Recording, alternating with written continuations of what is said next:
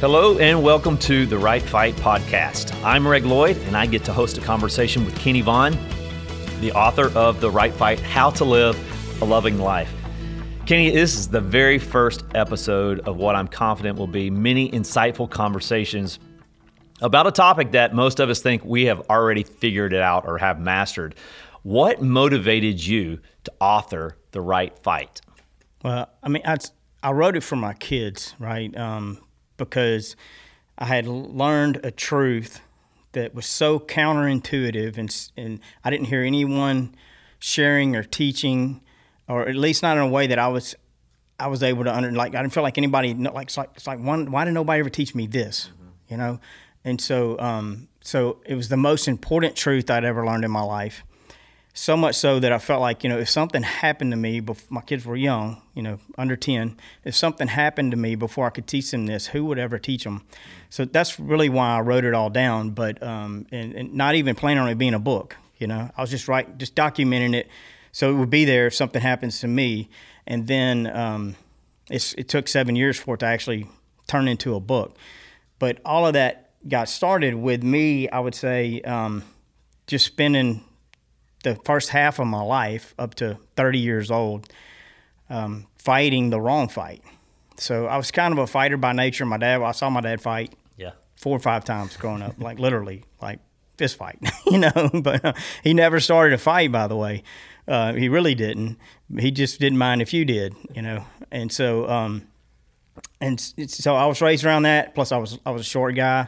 I was little in school, and you know, I just had to fight to prove I wasn't nothing just because I was short and a whole lot of reasons. But um, so from that, fast forward into teenage years and then early adulthood in my 20s, I'm trying to win a national championship as a skier. I'm trying to succeed in life. I'm starting a new family. I, am like trying to be successful at all of these things. And I'm doing what the world has taught me my whole life. And I'm fighting as hard as I can at, at being myself, at loving myself, at self confidence, at motivating myself, at self esteem, um, pride. Like, I, listen, we'll talk about this here in the podcast, but um, like, pride is your worst enemy. Pride destroys the proud. Um, but if you'd have told me that in my 20s, I, I'd have laughed you out of the room. Like, like, I mean, I hung my hat on pride. I mean, I was a, I was a pride, I was a proud Vaughn to begin with, and so, um, so all of those things were the wrong fight. I didn't know it at the time. And and because I was fighting like that and I was failing over and over and over and over again and things were not getting better, they were getting worse. Um, I ended up coming to the end of myself, I would say. You know, so so whenever you're when you're giving all you have with faith in yourself, and then you come the end to the end of yourself, the one thing you have faith in, where do you go from there? And and for me, it was flat on the floor, you know. So so and then how do you get up from there? And where do you go when you get up? I mean, you just you just lay there until you get enough of yourself back that you can go again, so that you can fail again and run out of yourself again. So, um, you know, from there, I started realizing that I was in the wrong fight, and I quit fighting for a while and uh, until I figured out the right way to fight. And that's why I call the book The Right Fight The Fight to Live a Loving Life. Instead of fighting to be loved, to be successful, to win, to be something that everybody admires and looks up to, um, the right fight, I started, I began to find that the right fight was the fight to lay my life down, not to lift it up, and to put God and others first. And so that was kind of the. Which I find super interesting because most of us would not end up with I need to try to love or I need to pursue what love is about. I think most of us would think I need to try harder. Did you hear somebody talk about this topic that provoked some thoughts or did you just punch around enough to just end up on this road? So um, both, right? um, I, I, was a ski jumper. That was the first problem. okay, and so so I mean I, I logged I've logged you know dozens surgeries and months in the hospital and all that good stuff, and lots of failures and fell on my way to success and all of that. But everybody around me, you know, I always picked myself back up, and then that was all I ever heard. And then and then that led to fear. Um, maybe more fear than most, but maybe not. Maybe the same fear everyone else has. And, but but the fear of failing, not so much the fear of being fear of being injured. And so that became crippling for me, not just as an athlete, but in life, business, family, everything. And so, um, in fighting fear, I never told anyone I was afraid, but Tammy kind of figured it out. She was my girlfriend at the time. She's been my wife for 25 years now, I think. If I'm wrong, I'll get in trouble. but, uh, but she figured it out, so she starts writing scripture on my equipment. And, uh, and she writes on there, God didn't give me the spirit of fear, but of power, of love, and of a sound mind. And I can do all things through Christ who strengthens me. And those just planted little seeds. But you fast forward several years, and, and, and I've worked with the U.S. team coach. I've worked with everyone, and no one could tell me how to overcome my fear.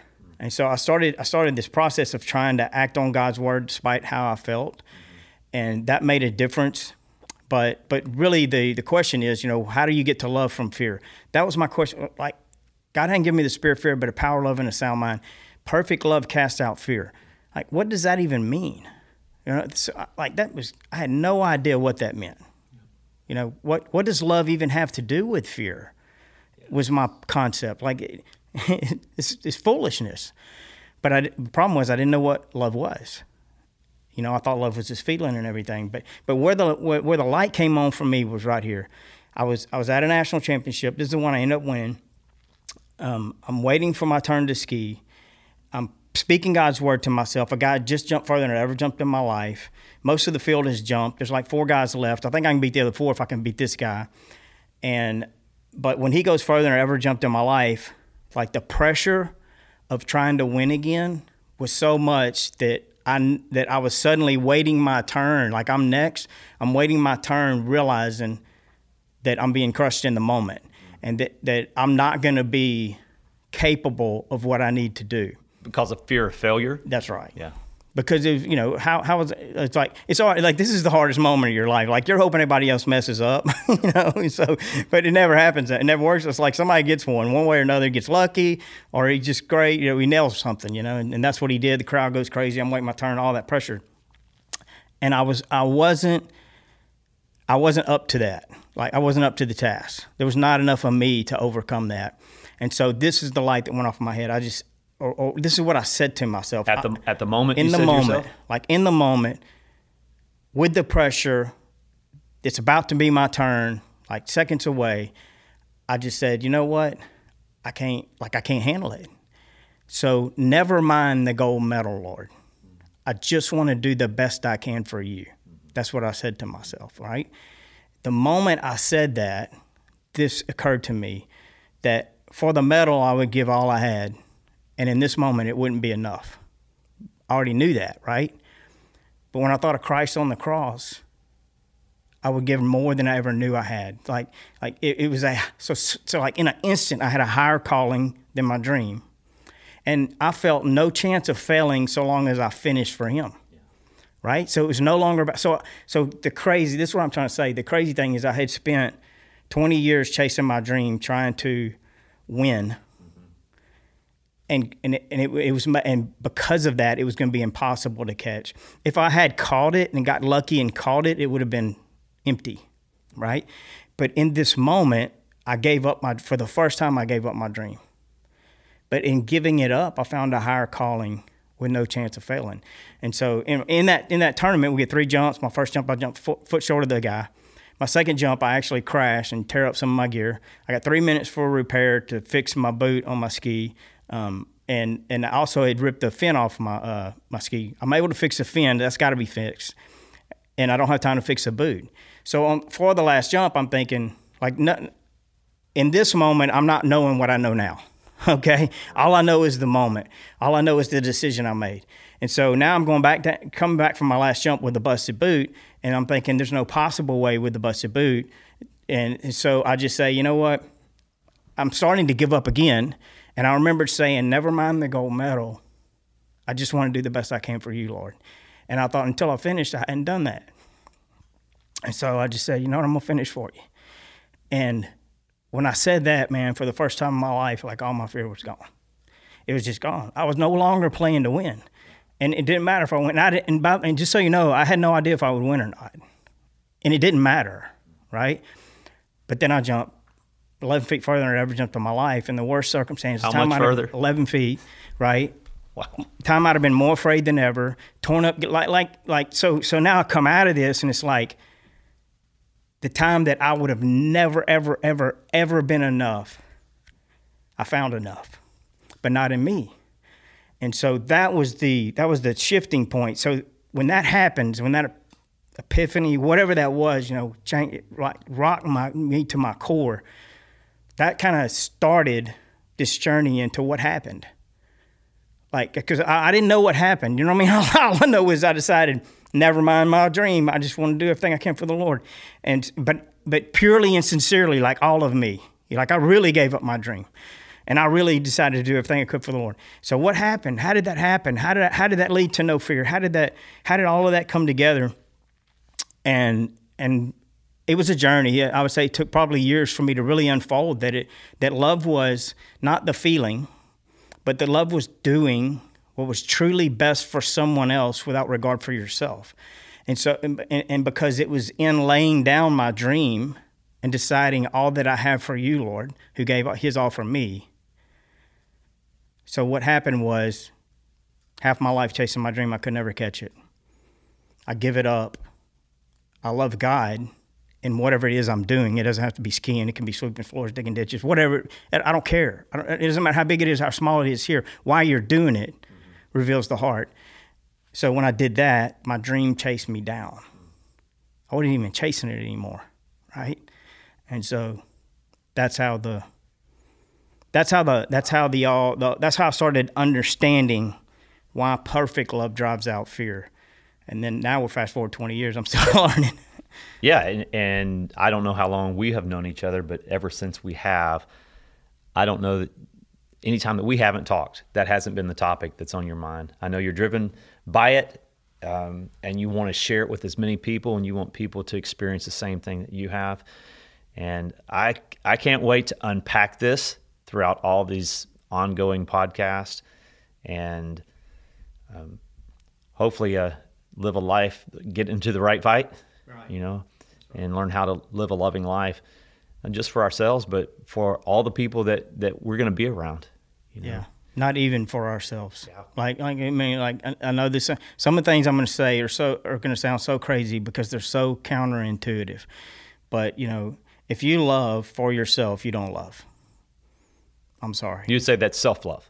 Yeah, that's right. Yeah. And self love, you, you know, get me in hot water out of the first gate. You know what I mean? But, but but please don't tune me out. Just listen and think. Right? Listen and think. Our goal is truth, and if the and, and because the truth sets us free, and so um, self love is really not love at all. It's selfishness, and love is selfless.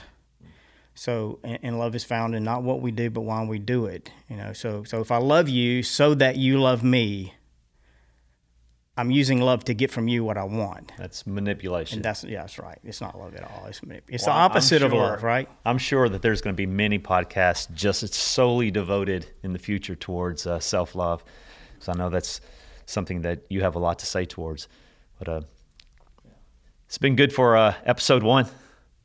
Yes. Enjoyed it and look forward to all the other episodes that's going to be coming up afterwards. Me too. All right. Thank you, know, Kenny. Thank you. Thanks for listening to the Right Fight podcast. Make sure to check out Kenny's book, The Right Fight, for more on how to live a loving life. It's available on their website, shieldsofstrength.com, Audible, and all digital platforms. If you have any questions for the podcast, you can email support at shieldsofstrength.com and put podcast as the subject. And make sure to follow Kenny on Instagram and TikTok at John Kennedy Vaughn. Thanks for listening, and we'll see you in the next episode.